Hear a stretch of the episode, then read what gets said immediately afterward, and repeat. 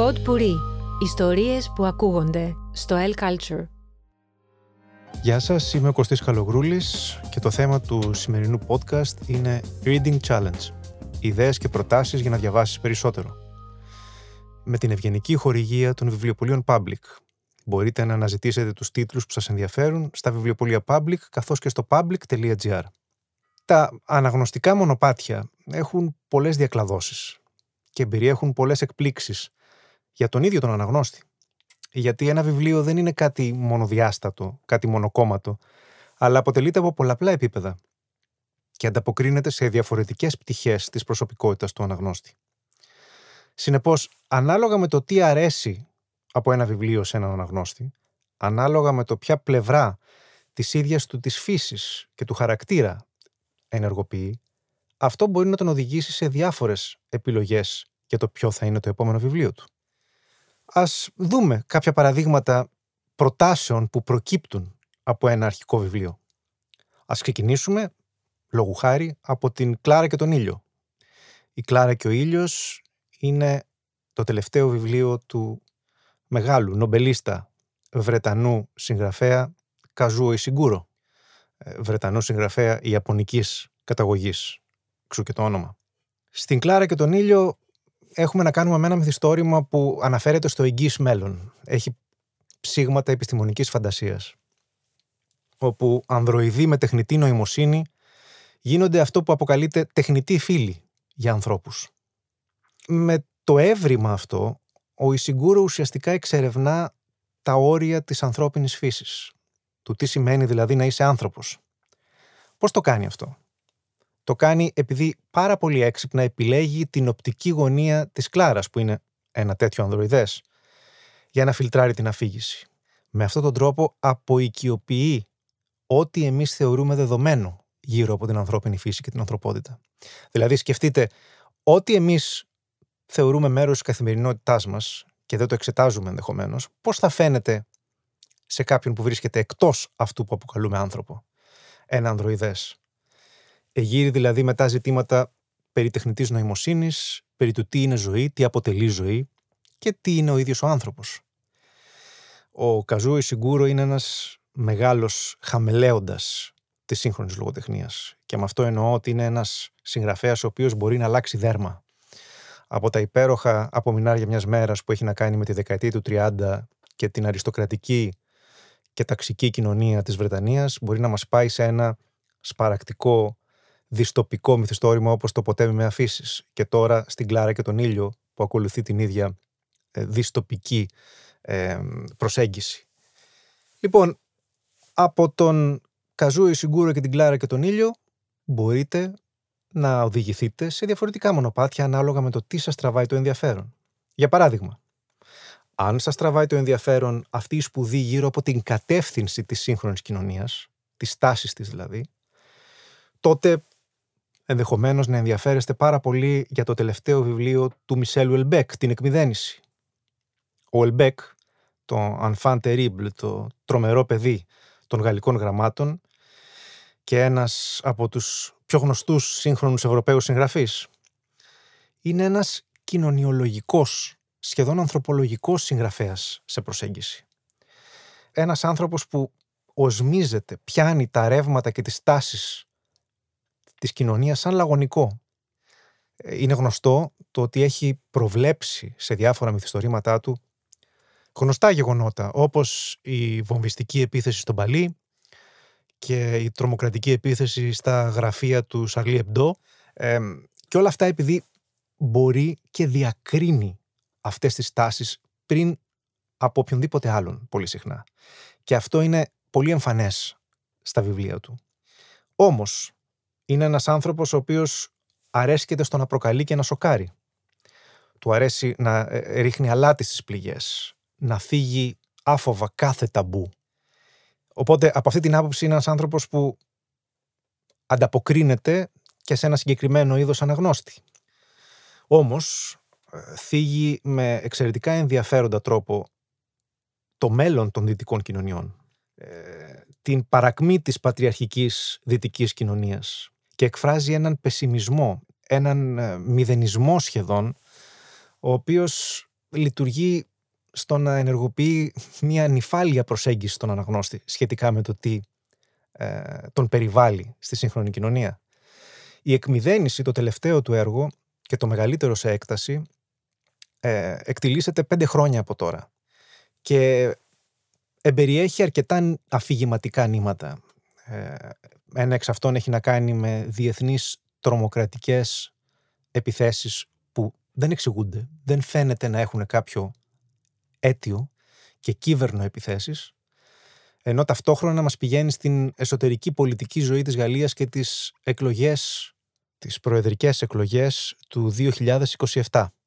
Έτσι λοιπόν ο Ουελμπέκ παραμένει στο βασικό του ενδιαφέρον που είναι η κοινωνία και η πολιτική ζωή. Τώρα, αν η κοινωνιολογική προσέγγιση και οι πολιτικές προεκτάσεις σας ενδιαφέρουν, τότε μπορείτε να κάνετε μια βόλτα πέρα από τον Ατλαντικό και να διαβάσετε το πρώτο βιβλίο του σπουδαίου Ντόν Τελίλο. Ο Ντόν Τελίλο, ένας από τους μεγαλύτερους μεταπολεμικούς Αμερικανούς συγγραφείς, με ορισμένα βιβλία τα οποία αποτελούν σταθμούς στην σύγχρονη ιστορία, ε, λογοτεχνική ιστορία των Ηνωμένων Πολιτειών, έγραψε το πρώτο του βιβλίο το Αμερικάνα το 1971, το οποίο κυκλοφόρησε πρόσφατα και στα ελληνικά. Είναι ένα βιβλίο το οποίο θίγει ιδιαίτερα τον ρόλο και την δυναμική των μέσων επικοινωνίας και τον συσχετισμό των μίντια με τον επιχειρηματικό κόσμο, αλλά και με την έννοια της πραγματικότητας και της αναπαράστασης της πραγματικότητας. Έννοιες που δεν είναι απαραίτητος ταυτόσιμες. Ε, ιδιαίτερα το πώς η πραγματικότητα ε, αναπαρίσταται μέσα από το φακό μιας κάμερας.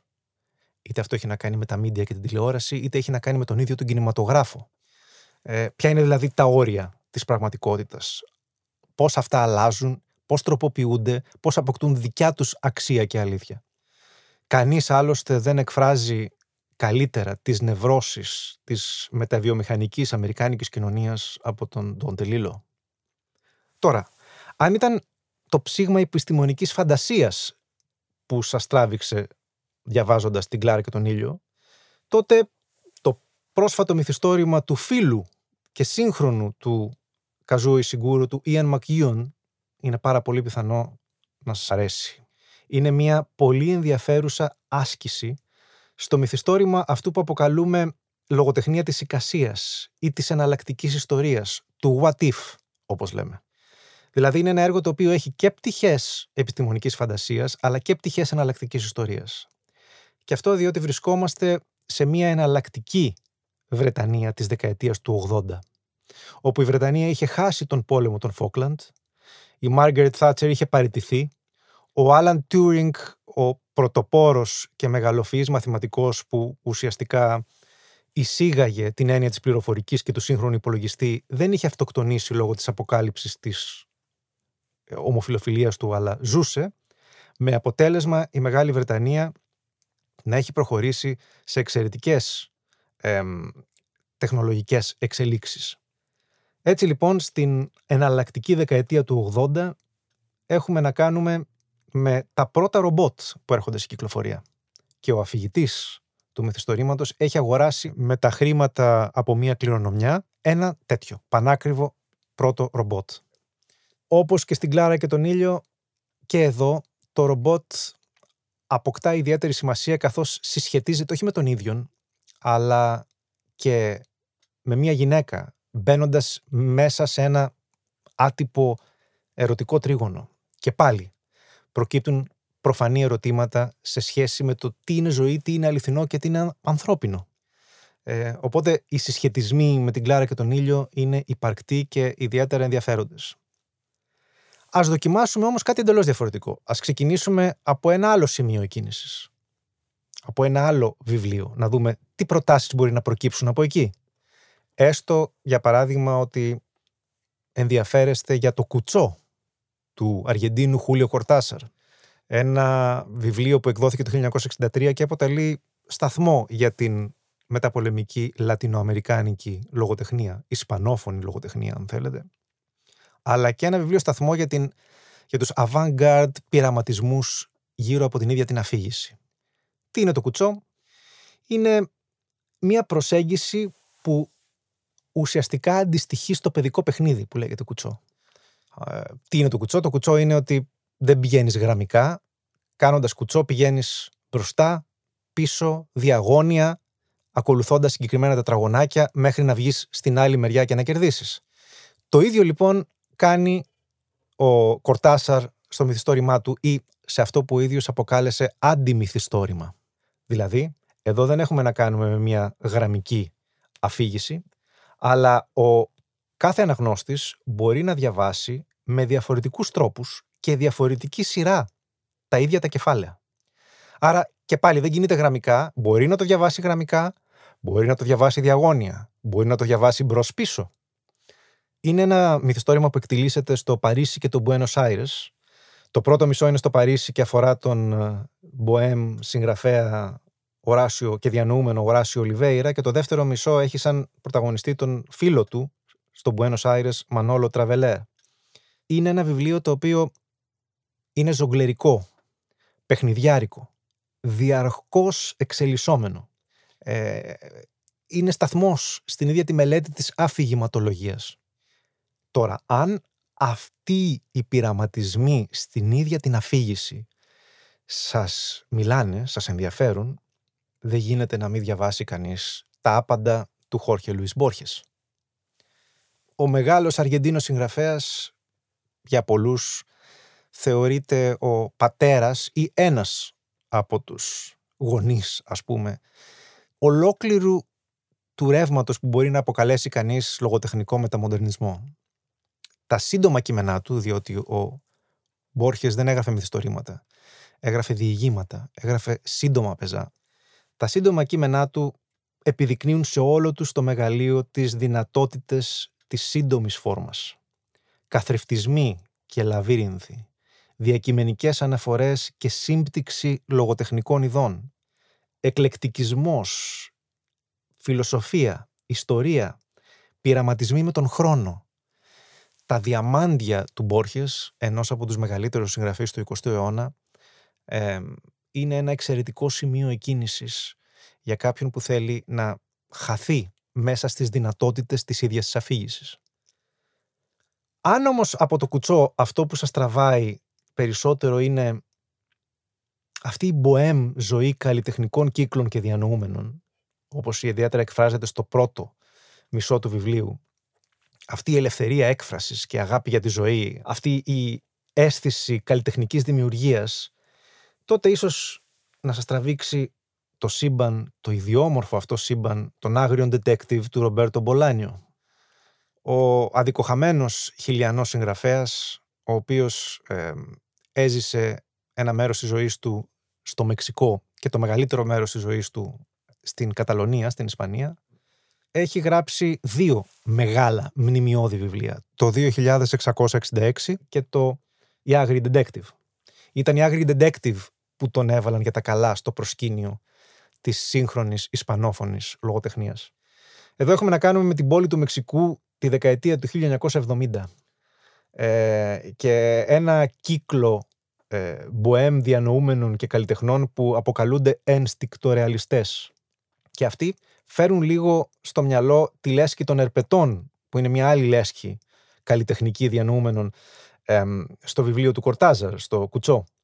Αντίστοιχα, ο πρωταγωνιστής και alter ego του Μπολάνιο στο, στους Detective, που λέγεται Μπελάνο, που μοιάζει δηλαδή και το όνομά του με τον συγγραφέα, φέρνει ο λίγον από τον Οράσιο Ολιβέηρα στο Κουτσό.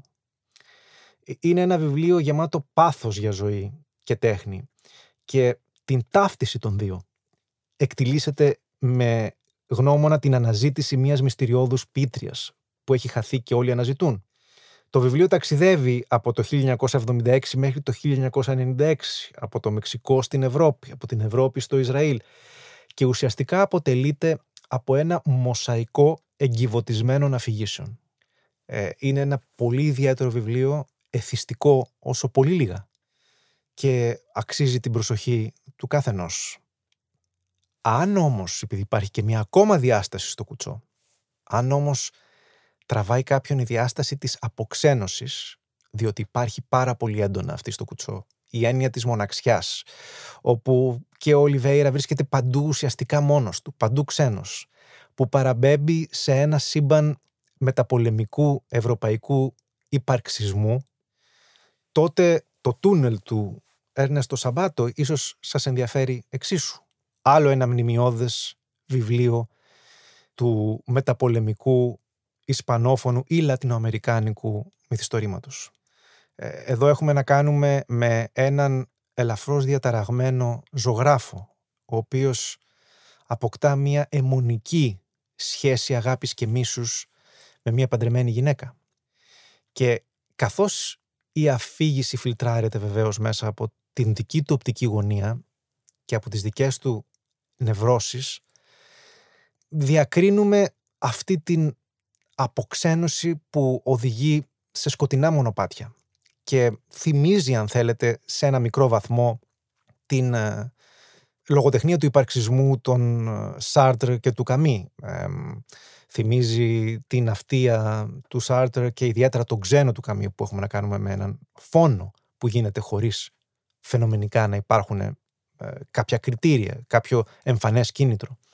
Βεβαίως εδώ ο Σάμπατο παίζει και με την έννοια ε, της οπτικής γωνίας ενός καλλιτέχνη. Δηλαδή, ποια είναι η σχέση ενός πορτρέτου με το μοντέλο που το ενέπνευσε; Ποια είναι η σχέση μεταξύ πραγματικού και φανταστικού τελικά του καλλιτεχνικού δημιουργήματος το οποίο αποτελεί μια προβολή του υποσυνείδητου του καλλιτέχνη και της ίδιας της γυναίκας ή του ίδιου του μοντέλου; Εδώ έχουμε να κάνουμε με μια γυναίκα στην προκειμένη περίπτωση. Βλέπει λοιπόν κανείς ότι ανάλογα από το ποιο βιβλίο μπορεί να ξεκινήσει τα μονοπάτια διακλαδώνονται. Ε, είναι γεμάτα εκπλήξεις. Κάθε σπουδαίο μυθιστόρημα μπορεί να ανοίξει τον δρόμο σε πολλά άλλα. Όχι μόνο σε μία αλυσίδα, αλλά σε πολλαπλές αλυσίδες. Ανάλογα με το ποιο συνέστημα σου γεννάει. Τι πράγμα είναι αυτό που ανταποκρίνεται σε σένα, σε διαφορετικές πτυχές της προσωπικότητας και του ίδιου σου του χαρακτήρα. Να υπενθυμίσω ότι αυτό το podcast γίνεται με την ευγενική χορηγία των βιβλιοπολίων Public και μπορείτε να αποκτήσετε όλους τους παραπάνω τίτλους καθώς και τους τίτλους που σας ενδιαφέρουν στα βιβλιοπολία Public καθώς και στο public.gr.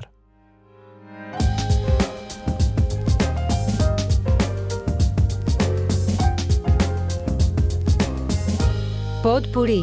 Ιστορίες που ακούγονται στο L Culture.